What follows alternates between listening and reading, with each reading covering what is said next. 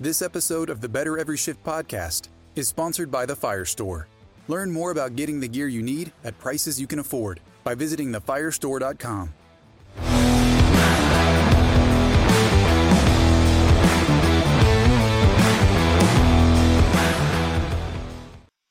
Hello, everybody. Welcome to the Better Every Shift podcast. My name is Aaron Zamzow. I'm a fire lieutenant in Madison, Wisconsin. I'm also a writer for Lexipol and Fire Rescue One. With me on this podcast is always um, the newly promoted, as I like to say. I self promoted you to Colonel. That's the editor in chief, the really the the mind and the muscle behind this podcast, Janelle Foskett. Janelle, how are we doing today? I'm doing great. I'm excited to talk to your guy, Joe. My guy Joe. Our guest today is uh, I call him Uncle Joe. I call him my guy Joe. It's Joe Minogue. He works um, with the National Fallen Firefighters Foundation, but he's much more than that. He is. Uh, I like to call him the glue of the fire service because if you know somebody on a department, Joe probably knows somebody from that department and can probably connect you. Um, so uh, this is going to be great because Joe's got great stories, knows a lot of people, and this um, kind of you know, put me under your wing a little bit in some of these uh, conferences when we met. So uh, it's really, I'm happy to have you here, Joe. How are you, sir? I'm great. Uh, great talking to and seeing both of you as well. well, I didn't know, I, you know, I met you at a couple conferences a couple years ago again, and, and we just hit it off. We started talking about different things in the fire service and family and friends. And, and then, you know, when I said, Hey, I got to get you on the podcast and then, and Janelle sends over your bio, I, man, you have you have really been serving not only uh, you know the community but us in the fire service for a long time. You've you've served currently as a National Fallen Firefighters Foundation liaison to FDNY, and uh, you're on the Phoenix Society for Burn Survivors. You're uh, a commander for NFF's Memorial Weekend. You're a lead advocate um, for uh, New York State in Nassau and Suffolk counties and served there as the stair climb coordinator. You've emceed, I don't know how many different stair climbs uh, events. Um, you've also uh, are actually a retired lieutenant from FDNY. I should have started there, where you were on engine 289. You worked on ladder 153, engine 229, and then after September 11th, you became one of the FDNY buglers and then after uh, shortly after that, you were promoted to um, the commanding officer for the FDNY ceremonial unit. And you currently uh, still serve with Bethpage Fire Department in New York. You've been a firefighter there, a captain, lieutenant training officer, and even a publicly elected New York State Fire Commissioner for them.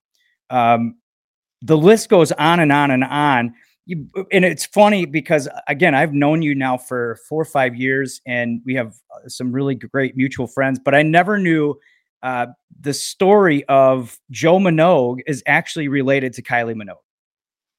Yes, it was it was pretty good. So, uh, and my uh, stays with the FDNY also included a short time in the ladder 138, right next to to 289 and I was a lieutenant in both Engine 290 and Ladder 103 once uh, once I got promoted. Um, but the story about Kylie Minogue was um, I had a detail coming into the firehouse in in uh, in Corona, and the senior uh, firefighter over in the other firehouse calls me up and says, "Hey, um, there's a guy coming over. He thinks you're related to Kylie Minogue, so could you play it up?" like, yeah, sure, sure.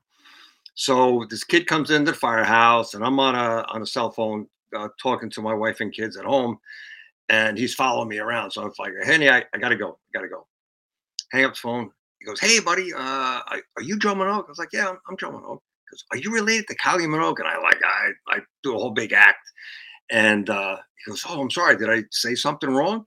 I go, "Well," and this is all fictitious. This is all made up. Yeah. You had no idea at this point, but you're just going with a firehouse prank. Yeah, point. I'm going with the flow. So I said, look, when she made it big the first time, she dissed the whole entire family. She thought she was better than everybody else. So now that she has this other hit, she's taken, you know, the heart that, you know, she left and trying to make it up to people, taking people on vacations, cruises, you know, resorts all over the place. And she's coming to my house in two weeks to have barbecue in my backyard because I did I didn't want to go away and everything else like that. So goes, oh, can I come? Can I come? I go, yeah, yeah, yeah, yeah, you can come. So at uh, towards the end of the tour, I let him off. I told him like, I go, buddy, I'm not related to Kylie Minogue. I mean, she's a great person and all that, but I'm not related. Fast forward, I go to Ireland to find family, and I wind up meeting some family. We meet in the Portumna Hotel, and they tell me that I am in fact related to Kylie Minogue, even though distantly, and that doesn't get me anything, not even a cup of coffee. It's it's a great story to, to to share with people, and we had a good time meeting family in Ireland and all that stuff. So maybe uh, one day I'll get through Ancestry.com and 23andMe and and figure that all out. So yeah, if anybody has a direct connect to Kylie Minogue on here, let's let's try to make that happen and and um, get get Uncle Joe and Kylie Minogue to finally meet.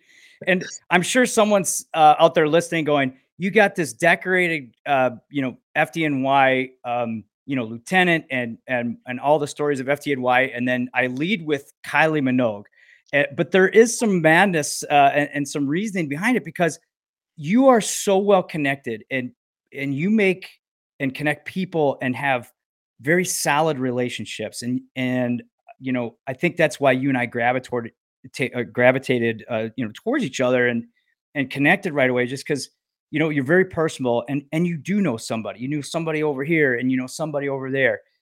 How did that has that always been embedded in you or where does that that come from? Um i don't know where it came from because when i was um in school, you know, probably till I was 15, I was quiet. I was uh, the wallflower, you know. I thought nobody knew who I was. And then um, somebody invited me to a cafeteria table.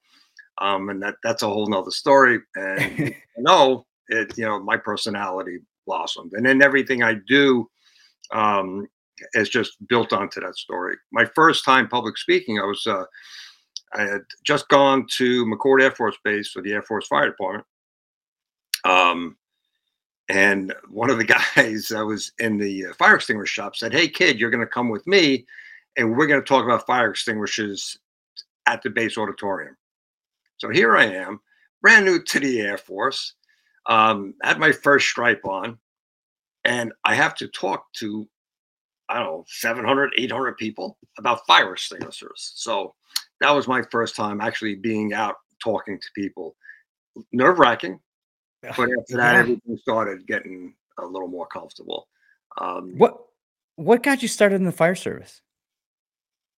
Friend of mine um, had joined the Sound Beach Volunteer Fire Department as a junior firefighter, and he says, "Hey, why don't you come up and do that?" And I didn't do the Boy Scout uh, route, Cub Scouts. I didn't do that, so I said, "Hey, you know, why not, Charlie? If I can come up and see what it's all about, I'll come on up.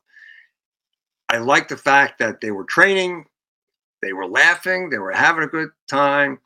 I was like, wow, this lifestyle could be pretty good. You know, so I was 14 years old, and that's what got me into it. And that's what, when I uh, wanted to do something in my life, I said, you know what? Let me join the Air Force Fire Service.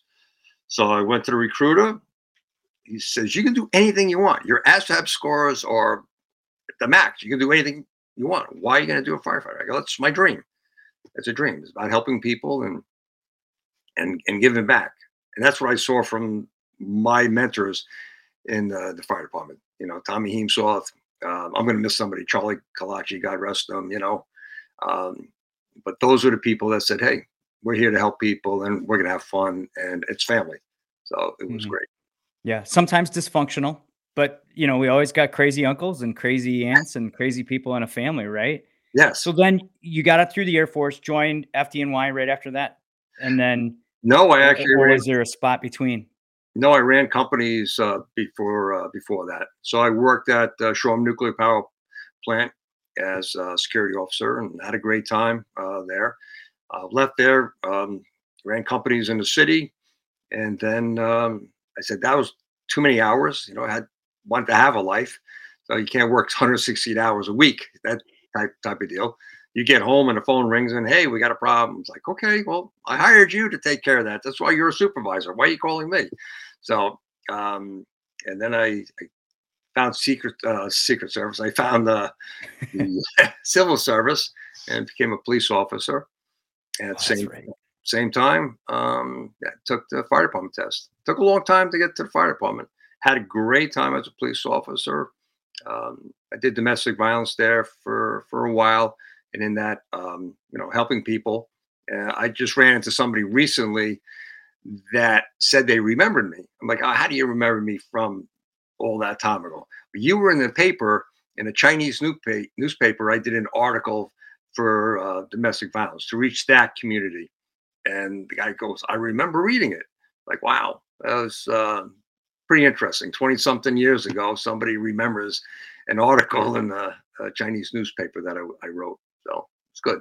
Wow. That that's that's called making an impact, right? And and that's kind of what I see, you know, whenever you meet people and and and that's obviously what I what I remember and and and still whenever I talk to you, I'm like, this is this is a guy who has left uh, a- a trail of positivity and um you know then when you finally got involved with the fire service and the fire department FDNY let's go to September 11th so at that time do you do you remember you obviously will remember where you are and then how did how did you get to be on the bugler there So um, September 11th, uh, before I was happy being part of the FDNY. I thought it was a great opportunity. I thought it was a great opportunity to kind of slow down my my uh, my role and everything. Just become a firefighter, learn the job, be the best I can for the people that I'm going into fire with or emergency with, and just learn it. Um, like I said, great mentors along the way. So September 11th happened. Um, you know, we don't have to go over all the details of that, but you know, we, we lost 343 FDNY members, and not just firefighters, but FDNY members. That that, family that we are, and the 23 and 37, you know, police officers from the Port Authority and and um, NYPD. So I went to a, a funeral on the 14th, I believe, and there was no bugler. So I went up to the the guys running the the, the funeral. I said, "Hey, where's the bugler?" Says, "Oh, he's at another uh, event, another funeral." So, well, I played a trumpet. Like, do you have it with you? They were all excited. It's like, no, I don't have it with me. I didn't know I was going to need it. I said, well, you're now part of it. So that's pretty much how I got in. Jules Pontecuervo, who was the fire department's uh, bugler, him and I connected, and we started like, hey, you're going to go here, you're going to go here. You know, you got Long Island and Queens and stuff like that. I'll take care of Brooklyn, uh, Brooklyn, Brooklyn and Manhattan and stuff. And then we were so busy, as everybody knows. So we got Bobby Sachi. Um, he came in and played, and we had uh, NYPD buglers come in. Sometimes we would have a kid from high school at some some funerals playing taps and stuff like that. So we tried to cover everything the best we could. Some funerals we did uh, for a person more more than once because they found different parts of somebody. So you know we would do two funerals for somebody, and I think the most we did that I remember was maybe three for a person. You know, it wasn't as you know as big as a as a main funerals, but it was still paying respect to the person and the family. So how many funerals did you play I don't know, a couple of a couple hundred, couple Yeah. hundred.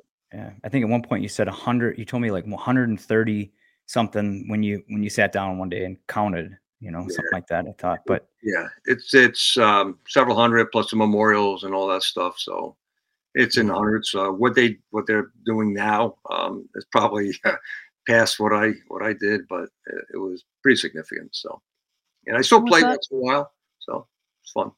Not Was fun. that part of your healing process after 9 11? Um, actually, I, I think it um, kept me sane a bit. Uh, um, seeing people uh, also was kind of tough in the fact that it's a 35 second song. And every time I played for somebody, I tried to make it personal for that person, even though I didn't know them. Um, I tried not to listen to the eulogies because the eulogies would mess me up.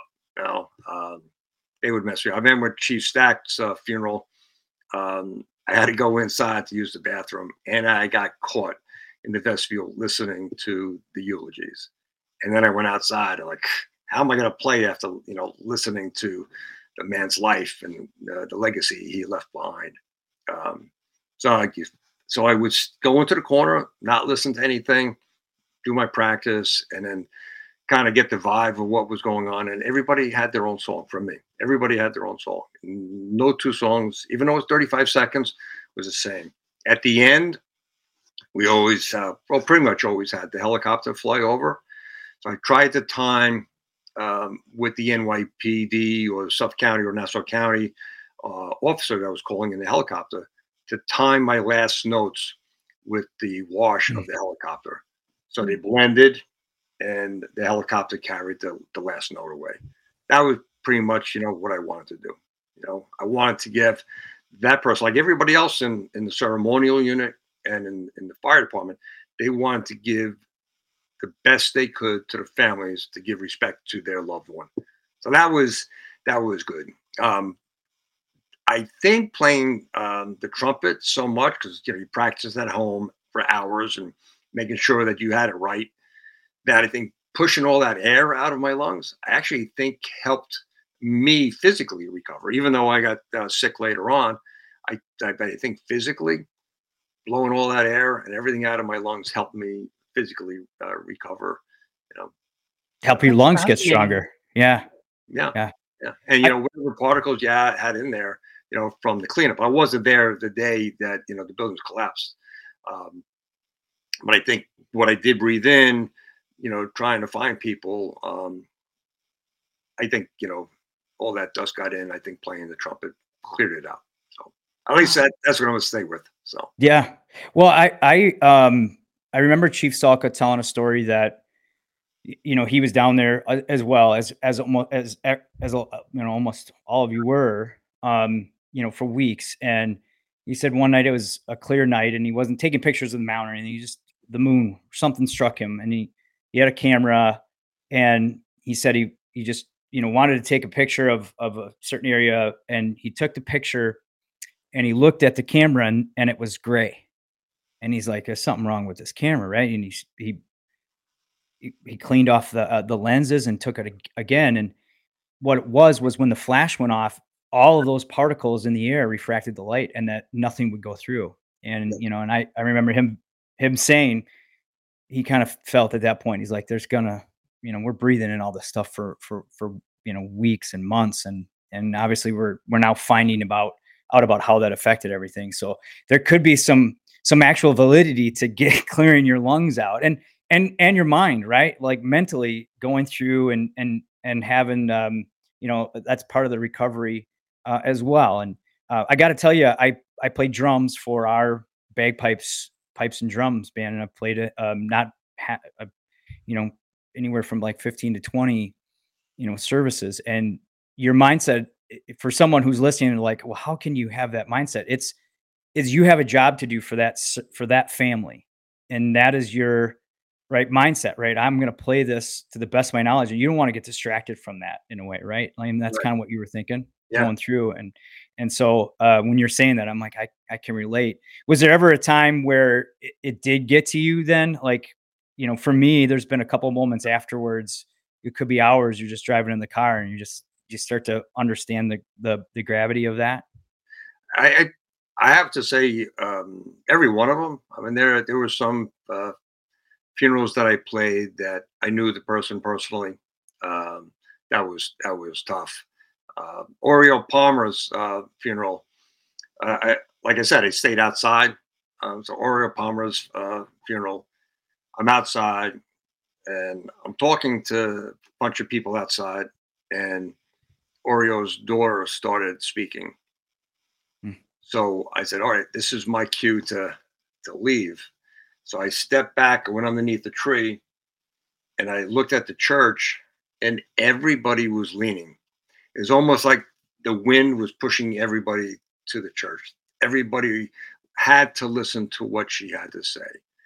And I think, again, um, impactful to who Orio Palmer was, the legacy he left as a leader that he gave to his daughter, that she could get up to the, the microphone inside and and give a eulogy for her father. That's that's that's heartfelt. So that was that was that was tough so what I started doing, uh, and I'm not even sure when, but I would find a place to to play um, for different reasons, kind of out of the limelight um, to make it sound good. Sometimes you get a spot you, we could play it off a wall of a church or a building next to you, so it would you get the bounce.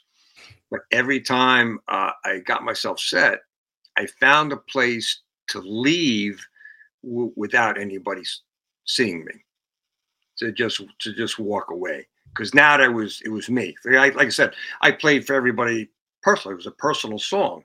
So my heart was into playing for them. Mm-hmm. I didn't want anybody to get into my head and and ask me, "Hey, you know, what are you doing? What are you thinking?" I didn't I didn't I didn't want that. Um, I got caught a couple of times where people saw me coming down a side street or something. It's like, "Hey, that was really beautiful. How do you do it? How do you play taps? It's a it's a short song. Everybody knows the song. How do you do it?" Like, oh, thank you, thank you. And I just uh, I'd walk away. I was, respectful and polite, but just kind of walk away because you know it's tough. It's it's it's really tough.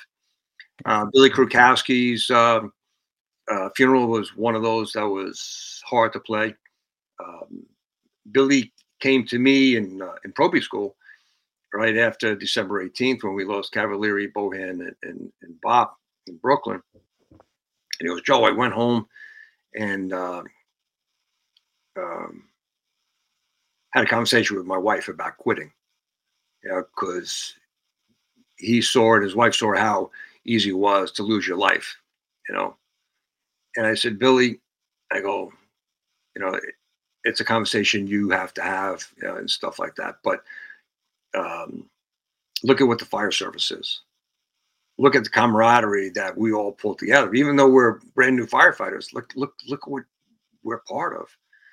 So later on, he came back to me and he said, You know, I want to thank you uh, for having a conversation because this is the best job in the world. You know, so when um, uh, Billy was killed that day, it was something I had to finish up with him. So. Hmm. Yeah, you're right. It is the best job in the world. Yeah. Um, it, and you know, we give and we give a lot, um, but I think we we get also that camaraderie, that family. And so let's talk about how did you get then involved in speaking of giving back? How did the NFFF kind of get involved with with FDNY and, and and where did you fit into that puzzle? So um, the National Fallen Firefighters Foundation was tasked by the uh, fire administrator to come to New York on September 11th and help out whatever they could. I had no idea they were there. I was too busy doing all the funerals and and uh, taking care of family in, in the firehouse. Um, and then they had a whistle stop tour. So at this point, I'm running a ceremonial, but I really find out who they are, and uh, they want to do some things in New York. And I was tasked with uh, helping them out, setting, coordinating things with uh, Lenny Cola, who is the director for special events. Um, with a dear friend, dear dear friend, and could not have uh, accomplished half the stuff we did without her, you know, ability to navigate all the, the things that you have to navigate when you when you do events. So um, they came to, to Lenny. Lenny, you know, tasked me to help them out through their events, and and that was the beginning of who I started to see who they were. And then I went to Memorial Weekend down in Emmitsburg as a flag holder, and I saw everything perfect here's an organization helping people around the country that, that they don't know, even though they were created by Congress to help, you know, families recover and put their lives back together and, and all that. These people, they don't know anybody around the country and they're helping out. Then to find out that there's thousands of volunteers helping put the memorial service together from around the country helping people they don't know. So it's this family that we just mentioned that it gets bigger and bigger and bigger and tighter, and everybody wants to give back. And that that's how I got involved. And then I walked into the command post and I listened to the incident command structure in textbook fashion function. That that was unheard of at the time. To watch everybody stay in their lane. You got a problem? Give it to logistics. You got this problem, you know, give it to safety. You got that problem. Everybody worked in the sandbox together with, you know, no pat on the backs, no egos involved, and, and no conflicts. So that's how I got involved, and I, I wanted to find out more. So um, when I retired, they said, "Hey, you want to help Danny and Vinny out?" So I started helping out, and then uh, Vinny left, and then Danny left, and then I became the guy. So it's and, been a fashion. That's good. And and you you now uh, are, are, the MC at uh, quite a few stair climb events. Uh, you're you're there at a lot of the conferences, but you also help develop a lot of the programming um, that the NFFF has launched to help keep us safe and try to um, you know tr- try to not get us in, in, a fatality situation. Obviously, correct, and that's everything from stress first aid, uh, uh, after action reviews, Courage to Be Safe program, um, leadership accountability. A lot of the programs that are available through NFFF, you had your hands in developing, correct? Yes, that was fun to do with uh, the whole team. I, there's so many names that I can bring in, and I don't want to leave anybody out, but um, Rick Best, uh, uh, who just left as the manager, uh, was spearheading that, you know, for years. So, mm-hmm. Know, it was nice to get together with the advocates, whether it be on a, a phone call, a conference call, and Zoom as it uh, became popular during COVID, or going to a conference and sitting down in a room with like-minded people and, and having a conversation. So it was uh, it's, it's a good story. Uh, it's evolving.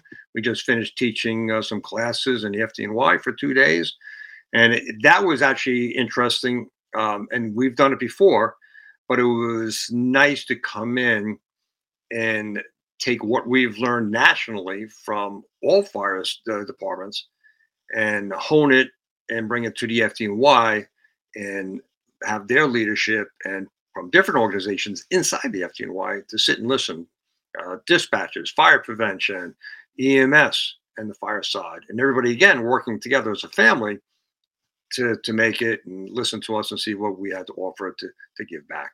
So it, it's nice to go to small fire uh, departments or big fire departments and tell a story and listen to their story. And you know, we you and I have talked, and um, one of the magics that, that I think you you have is that you, you get to listen to people and you truly do listen to people and you, you, you kind of pay it back. And I think that's what the foundation does as a whole is we listen and we give it back. Um, my role with the FDNY as a liaison, um, unfortunately, over the last 22 years, the FDNY has learned so many lessons that, you know, unfortunately, unfortunate lessons. But what we have learned mental health, funerals, public safety officers benefit programs, um, safety issues, we can bring that from the FDNY and pay it forward, uh, which the FDNY wants to do to the rest of the country. Even the peer program, um, which we we help support, goes around the country and, and, helps people during times of disaster or hardship. Well, and and cancer awareness, uh, obviously as well. Like, and and it it seems like it's you know FDNY helps NFFF, NFFF takes that that information disseminates out to the country and then it comes back to new york like you're just talking about it's it's this full circle of of support and you know the NFFF is kind of in the middle of it um, and being that liaison and and um, that's the one thing i really love about working with people like yourself in that organization is it's it's no it's not there's not one thing or entity that's bigger. Like fdny is there to help the rest of the fire service and as well as the rest of the fire service is trying to take that information and and maybe there's something they can give back to to FDNY and everybody listens to each other and everybody tries yeah. to just get better with that information. Um, and and I I've watched you speak. I've I've listened to your interactions with with people. You're very personable too, and and your trainings too is not just about you lecturing about leadership. It's you you ask the driving questions to a department of you know 20 and then you get a someone who's in a department of 200 and and that their conversation spurs change really is what it does right like um and it seems like you're very passionate about just talking to people and connecting right and um is that something that you've just developed like you were saying over time through through um, you know your, your, experiences, or is it something like you know what I'm actually good at this and this is what I, am comfortable doing? No, I, I, I think it's developed. Um, when I was asked to help out with domestic violence in uh, the NYPD, you know, part of that is not just hearing what's going on, but listening. Because sometimes when people come in and, and they tell you something, you'll hear something that's that's off. Maybe in not sharing, they don't want to blame somebody else, or they're they're kind of adding to a a story that they shouldn't embellish. Uh, so, mm. You know, we want we want to help everybody in that that family, regardless if the the, the person is a victim or considered a perpetrator. There's some hurt on on both sides, so you have to listen. You have to you know you have to open up and and be able to do that, and then you have to be able to paraphrase what these people that are hurting you have to give that back to them so they understand that you're listening. So I think overall the the years of of talking to people, I think it's developed quite a bit. I, I, I know I'm not perfect. We're not perfect at all on on anything we do, but I think that's uh, my ability to listen to people uh, has grown. Uh, Victor Stagnaro, I love when I first met him. He, he's now the chief executive officer for the foundation. Yep, yep. friend of the show. Go back yeah. and listen to that podcast, by the way, if people can. Yeah. So he um, he he was just hired by the foundation, and he came to New York. Uh, and he's sitting behind the table uh, uh, when we're doing a show with the, the FDNY. It was their show. We were just supporting it. And he goes, honestly, Joe, I do not know what you do. So he goes, I don't get it. I go, I connect the dots, Victor. That's what I do. I connect the dots because it's not good enough. I, I, I have to understand what you do. So the the lunch time came out. I think it was lunchtime. And I went out and I started talking to everybody. And everybody's coming up to me and we're talking, we're having great conversations back and forth. Everybody goes back into the auditorium. And Victor comes up to me and goes, I get it now. I, I get it. I get it. You know, everybody's coming to you, talking to you. You're talking to people. You're finding out people. And I saw you bring people together, physically move somebody to meet somebody else. He goes, I don't know what that was about. It doesn't really matter. The fact that I now get it watching you talk to people, I'm hooked. So, so that's um, that that was a, a good vibe, you know, because you have somebody, you know, five minutes earlier say, I don't, I don't get what you do, kind of doubting, you know, having you on staff, if you will, um, as a consultant. That it was uh, pretty easy. I didn't have to, have to, didn't have to sell them, so it was, it was nice. It was good. The Fire Store, equipping protectors with passion. Every decision we make as a company is about you, our customer. We wouldn't be where we are today without you, and we don't take that lightly. We understand that having the right gear can mean the difference between life and death. Our goal is to get you the gear you need when you need it at prices you can afford. Visit us at thefirestore.com for everything but the truck and shop our family of brands, including Streamlight, MSA, Lion, FLIR, and more. Now let's get back to the show.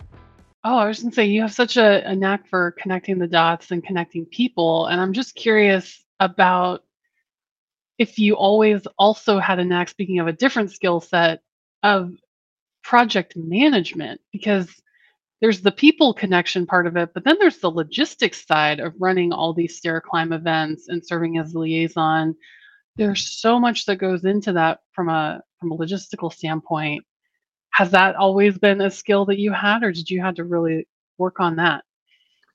Um when you have a good team of people uh, it, it's it's good. It, it's really nice to, to trust that. When i took over the ceremonial unit um like i said i was a junior lieutenant.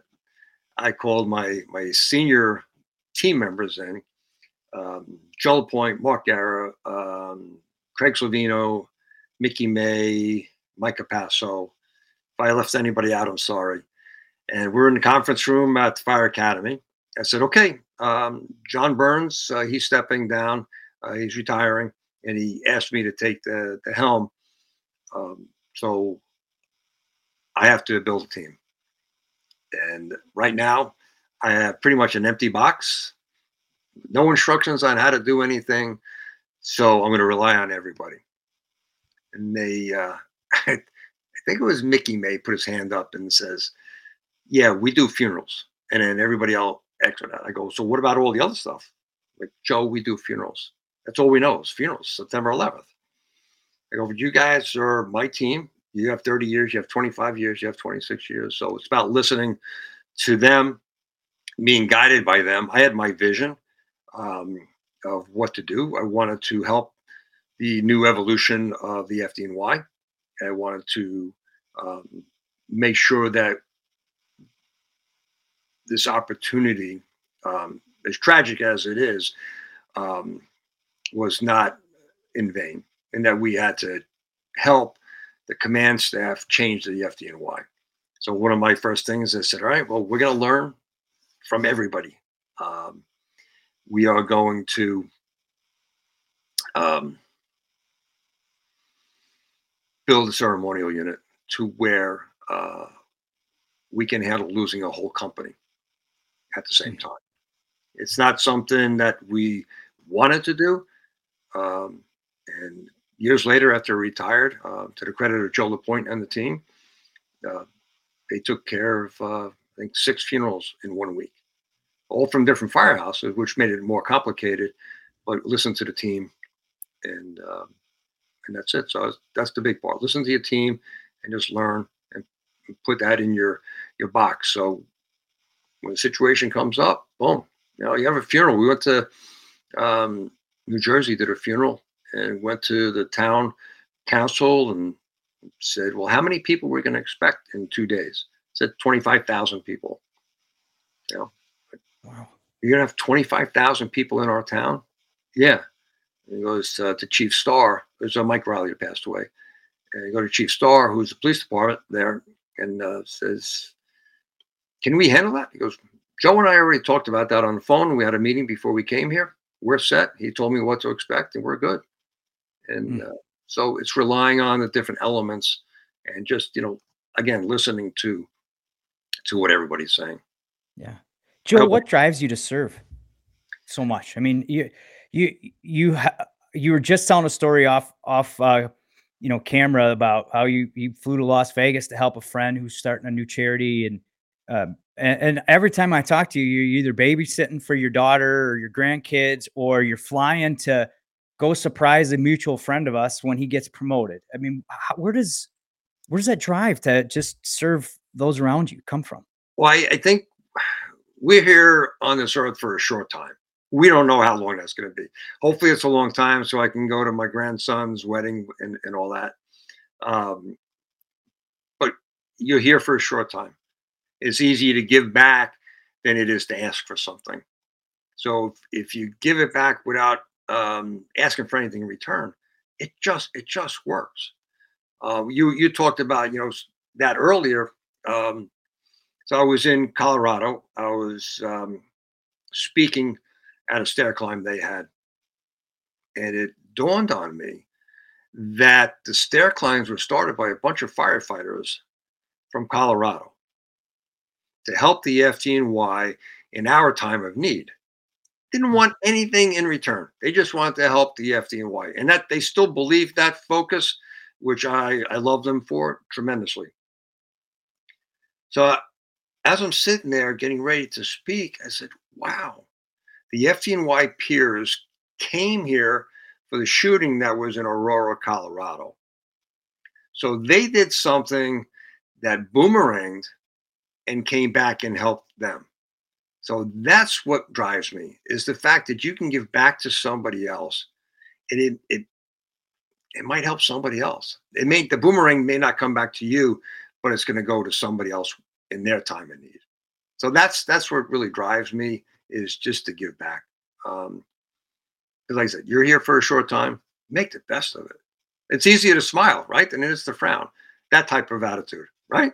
I, I think I, it takes yeah, it takes less muscle to uh, smile than it does to frown. I mm. think, and uh, I th- uh, there's actually I, I, was reading there's actually some research that says says that you have a better uh, like a hormonal uh, response when you smile. Like it, it actually there's some chemicals that that go along with it, but um, you're you're right. Uh, we are here for a very short time, and it's about being as impactful as you can be. Uh, I remember I did a stair climb um, at one of the the large conferences, and uh, we actually did a show on it. And uh, for those that are listening, if you've never done one, a get yourself in shape and go do one.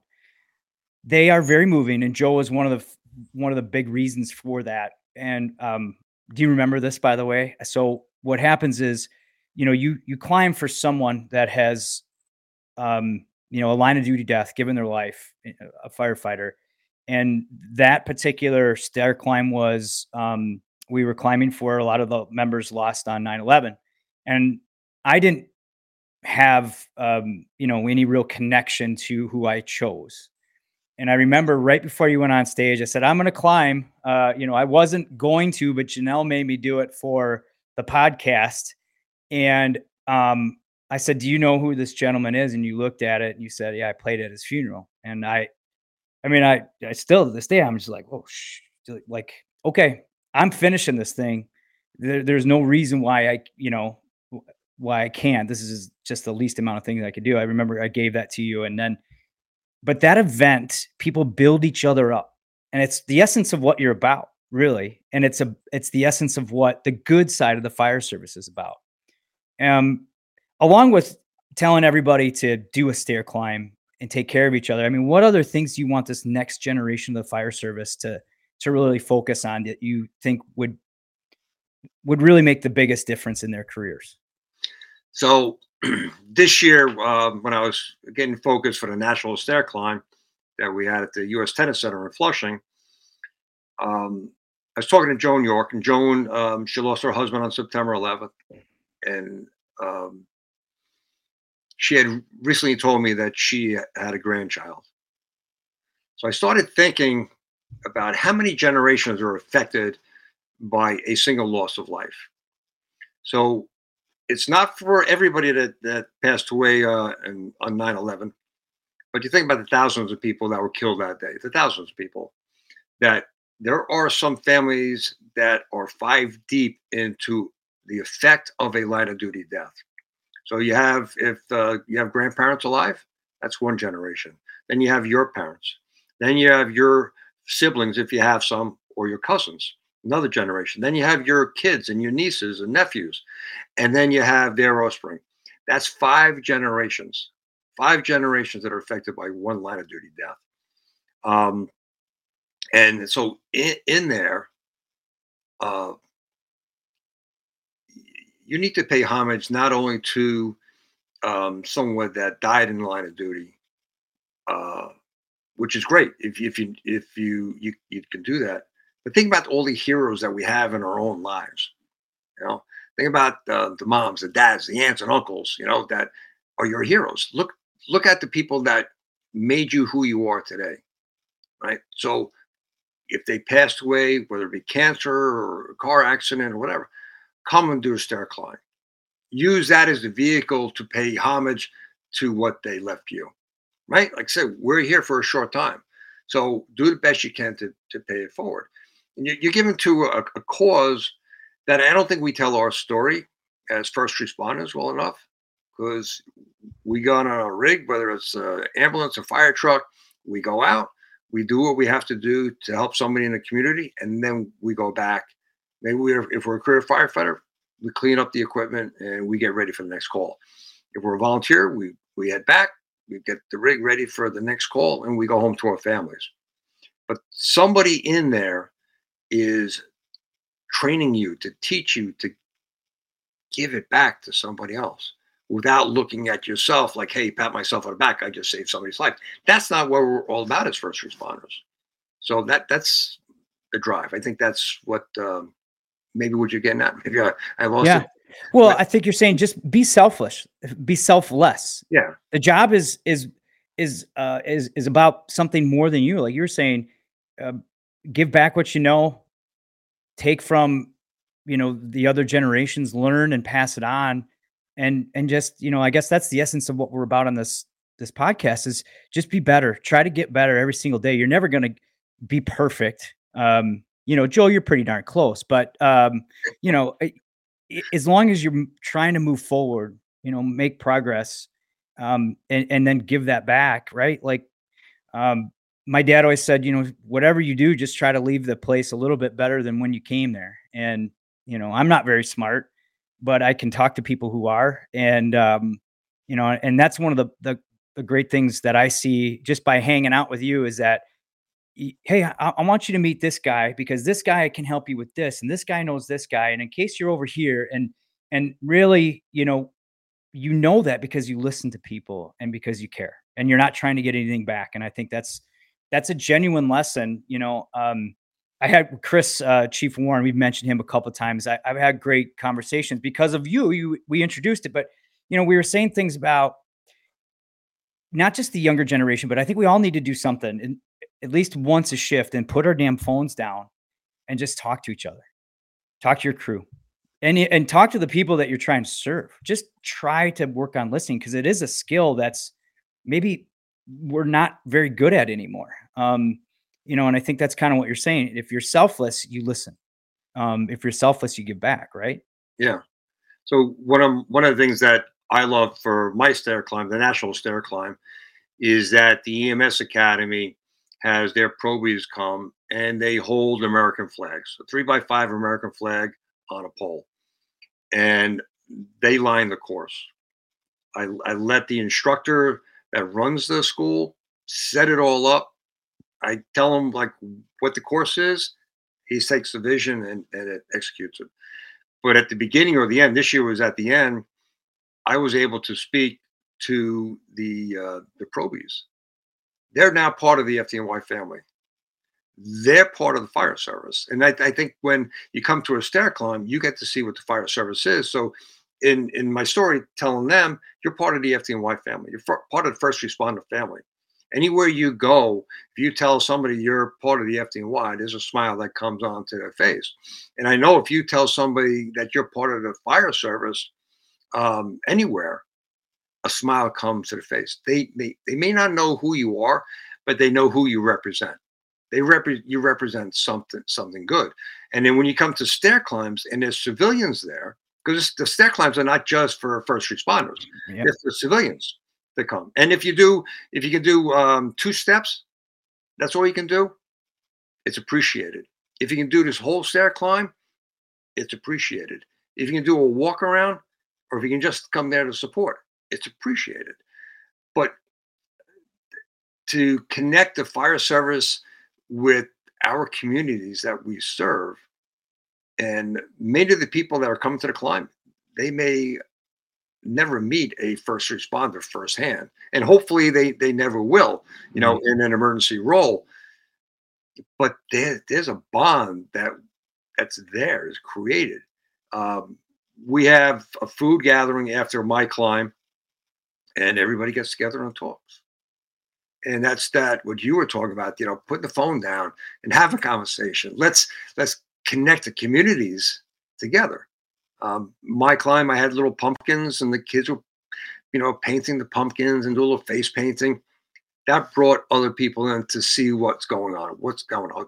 This is what firefighters are all about. Yeah, we're, we're so much more than just going out the door.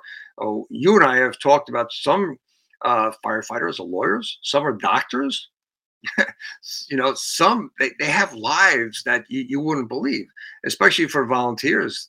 They're volunteers. They have a they have a job or two, or maybe even three jobs, you know, taking care of their family, but they're giving it back. So I think coming to a stair climb, connecting the dots, whether it be just inside your own belief system or connecting the dots with somebody you didn't know and then paying it forward.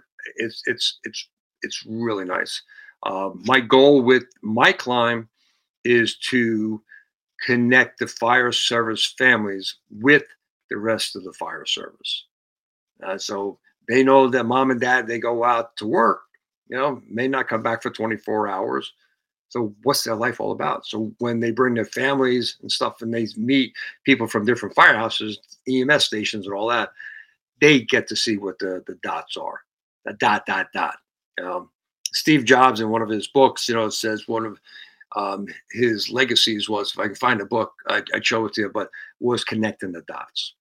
You know, so um, he has a lot of quotes. Some resonate with people.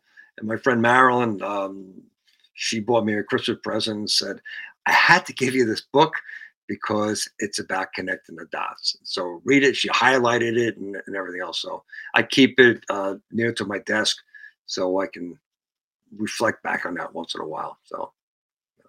Well, that's the theme too that we get with uh, all of our guests. It's, uh, you know, they we read something, talk to somebody, uh, continually just try to um, develop yourself, and and you know, and I think that's contagious in this day and age, especially like you said, if if people just put their phones down and talk, you can make a pretty drastic Im- you know impact and positive impact on people. Um, it, and I think this is a great way to transition. You, you talked about books that you're reading. We like to do something called hot seat questions, where we talk about just maybe there might be a little random, there might be a little bit of planning behind what they are, but we try to dig a little bit more into uh, our guests, who they are personally. I always like to say Janelle's mom has a big play, a part of this uh, because you know she'll come up with questions. Some of our our prior guests, maybe Victor has a question that we might use, uh, you know, to ask you. Uh, so these are more quick, quicker questions that uh, we use just to dig in and see who who Joe Minogue is. And um, I'm going to have Janelle start it off. I, are you ready? As, as first question. Should I be afraid? Should I be afraid? I don't think I don't think you're afraid of much when it comes to stuff like this. So um, no, shouldn't be afraid. All right, rock and roll. Let's go. Right, there you go. all right, Joe. Well, this question is all mine.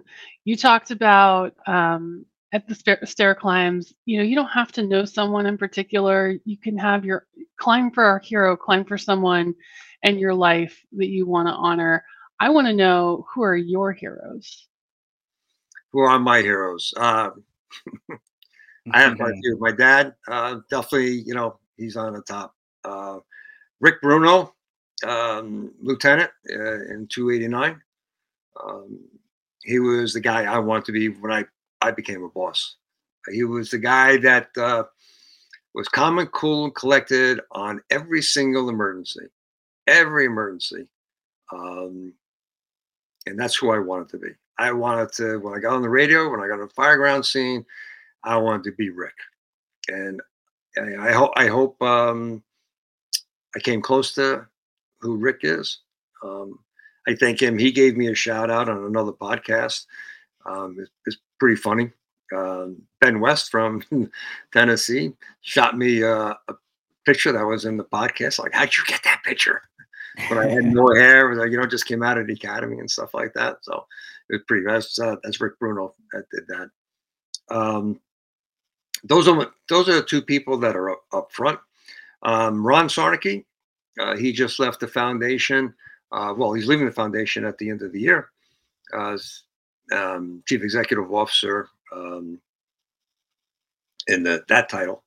Um, but he he's a guy that sees things and takes it all in or acts on it. We were going to a meeting. Uh, we were in Penn Station and we were going to take the, uh, I believe, the C train. And there's a woman with a stroller. He left us, went over, said, Ma'am, do you need help getting the stroller up the steps? And thank you, thank you, thank you. And helped her up the steps with the stroller. I think a lot of people would have just kept walking and stayed in conversation with us. When he came back to us, he did not lose that conversation at all. Um, when uh, he came to New York, uh, Danny uh, McDonough was still around. And Danny goes, uh, Ron's going to ask you some questions. Uh, so just give him straight answers. I go, so I have to, you know, sugarcoat? He goes, no, don't pull any punches, straight answers. So we sat down at night and uh, preparing for the next meeting with the FDNY. And I think Ron had probably 20, 25 questions for me. He goes, okay, I'm good. So the next day, um, we're in the commissioner's office in the conference room. And Ron said everything I said to him. Did not paraphrase it, but use all of my words to talk to the commissioner. It's like, wow, if I can be again half of that person and live my life that way to give back without, you know, um, a self thrown in there, then I think I think I won. And I think Ron has has done that over the 22 years that he's with the National Fallen Firefighters Foundation. I've witnessed it. I've seen it. I know everybody else has. Um, so yeah, that's that's uh, another one that that's that's that's right up there. So you know, and I, I won't I would I don't want to get into Santa Claus and Easter Bunny and all those. that brings good smiles to people, but you know, it doesn't. It's not based in reality. well, sometimes that's okay, but we'll save that for another podcast. Right, right. Uh, uh, you know, talking about like heroes. Uh, let's talk about you and and you know uh, you don't like to talk about yourself a lot. Uh, I know that because uh, you're more about connecting everybody else. But for you personally, what's one of your proudest accomplishments? My kids, my kids, my three daughters. I, I think that um, giving back um, part of the ceremonial unit. I think that making a difference in everybody else's life, even if they don't know who we are and they'll never see us again um, being part of uh, the foundation again, changing some things, um, helping the foundation move uh, people into um, a spot where they could uh, and did get public safety officers benefits after 9-11 um, when i had a, a number in my head that when that happened i was going to you know go off to the sunset and you know whatever life was going to take me. And somebody said, "Hey, you got what you wanted." I'm like, "Yeah, isn't it great?" And they went, "Now what are you going to do?" so it's like, okay, I'll have to think about that. And so here I am, still, you know, helping out the foundation and, and giving it back. Um, one it, and you you mentioned Chris, so I guess he he's not my accomplishment, but my belief in him is, if that makes sense to you. Yeah. When he first went to Lexington Fire, he was a firefighter in Versailles, Kentucky, and he went to Lexington. I told him, I go, Chief, you're going to be a chief one day. He goes, Don't call me chief. I go, Come on, you're going to be a chief one. He goes, No, I'm a firefighter. I'm happy being a firefighter. So, as you said uh, before, um, I think it would be. I think we were recording. I was at Chris's promotion when he was made lieutenant. I was at his promotion when he was made captain and got to pin him. When he made major, I had to be there I, because I've watched him. So they just changed the title of major to chief. Yep. And uh, he calls me up. So i am gonna I'll go back step. So when he was just joining Lexington, I said, You're going to be chief one day. No, I won't. No, I won't. I said, I'll bet you a paycheck. He goes, I can take that bet. We shook hands and I said, Hey, do you get paid every two weeks or once a month? it was once a month. I go, Still the deal? Still the deal.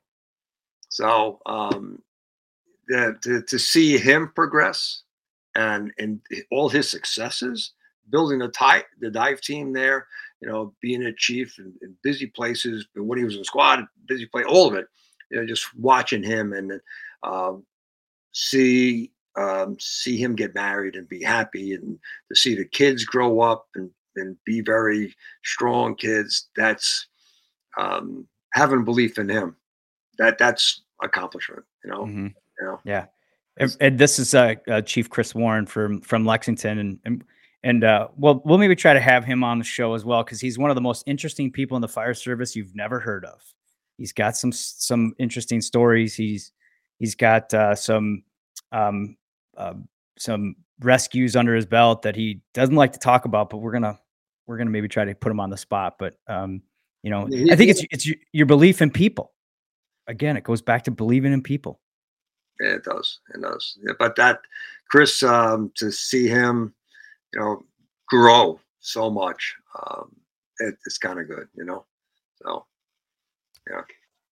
Well, speaking of uh, the most interesting people in the world, Uh, you're pretty interesting, as we've discovered throughout this show, and you're quite a renaissance man. In fact, you write poetry. You found poetry. I'm curious how that came into your life and if you have a favorite poet.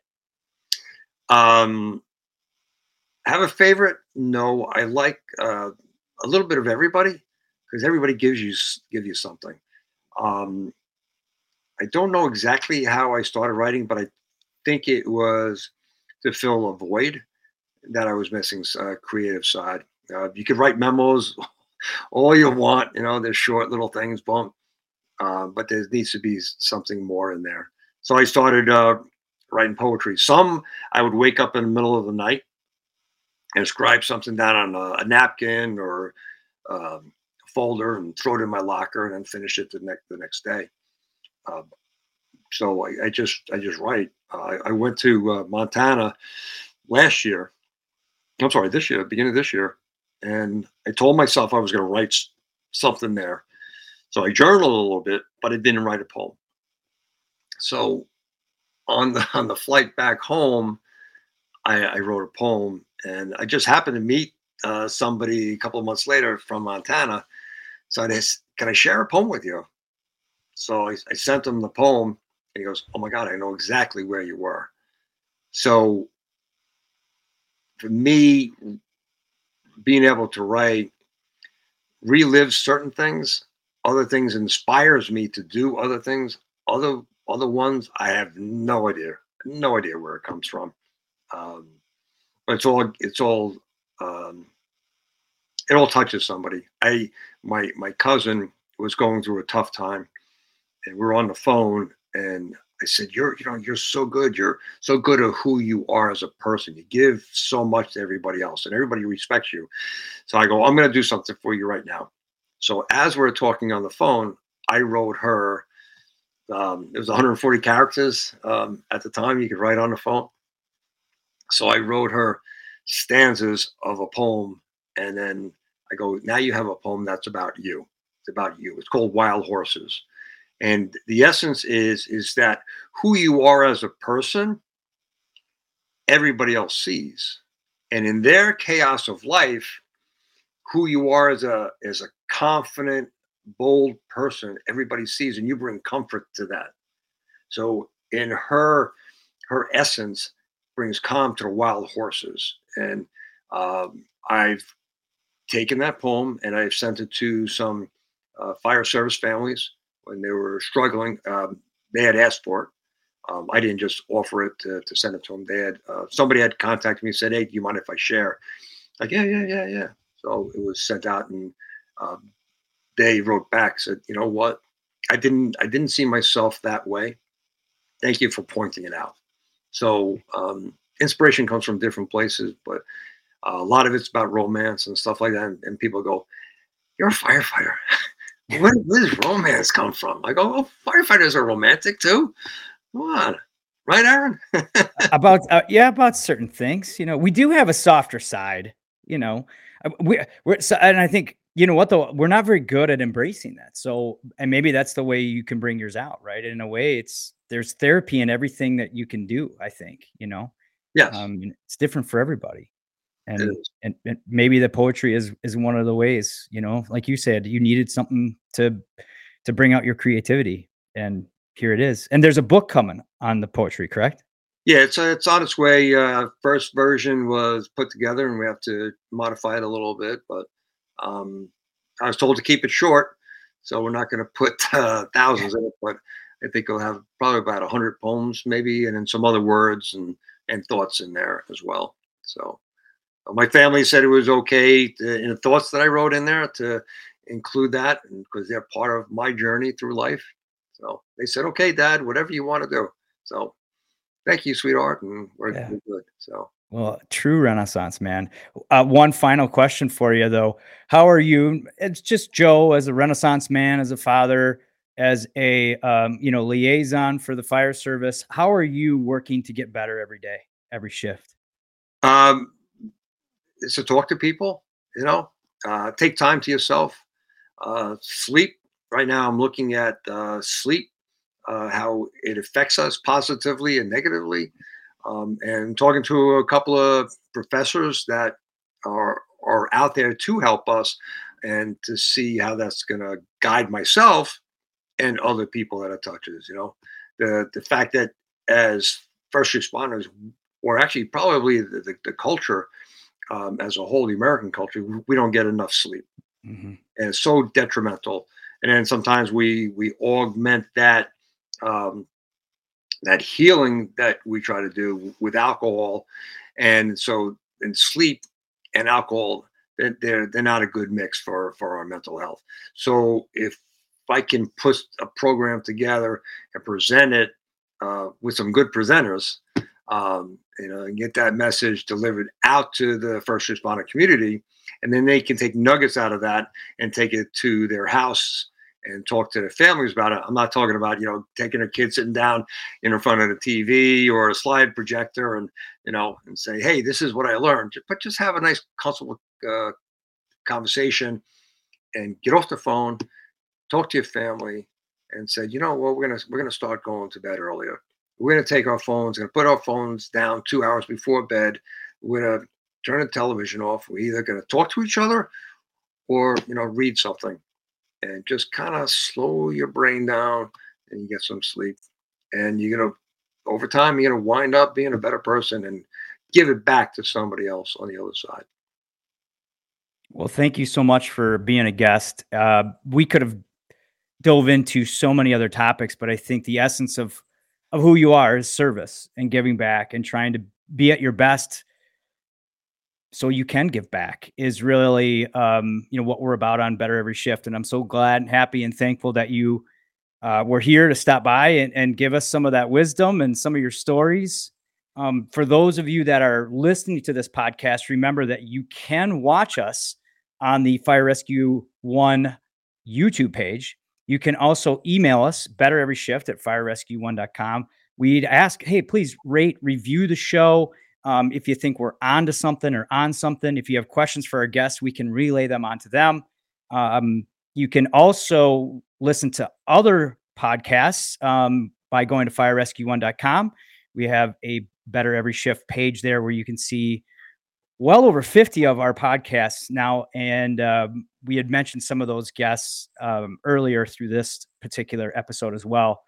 Um, again, thank you so much, Joel, for being here. Thanks for your service. Thanks for your dedication. You know, your words of wisdom is we're only here for a short time. So give back, make an impact. And most importantly, make sure that you learn something, do something, and share something to make you and those around you better every shift. Thanks for listening, everybody.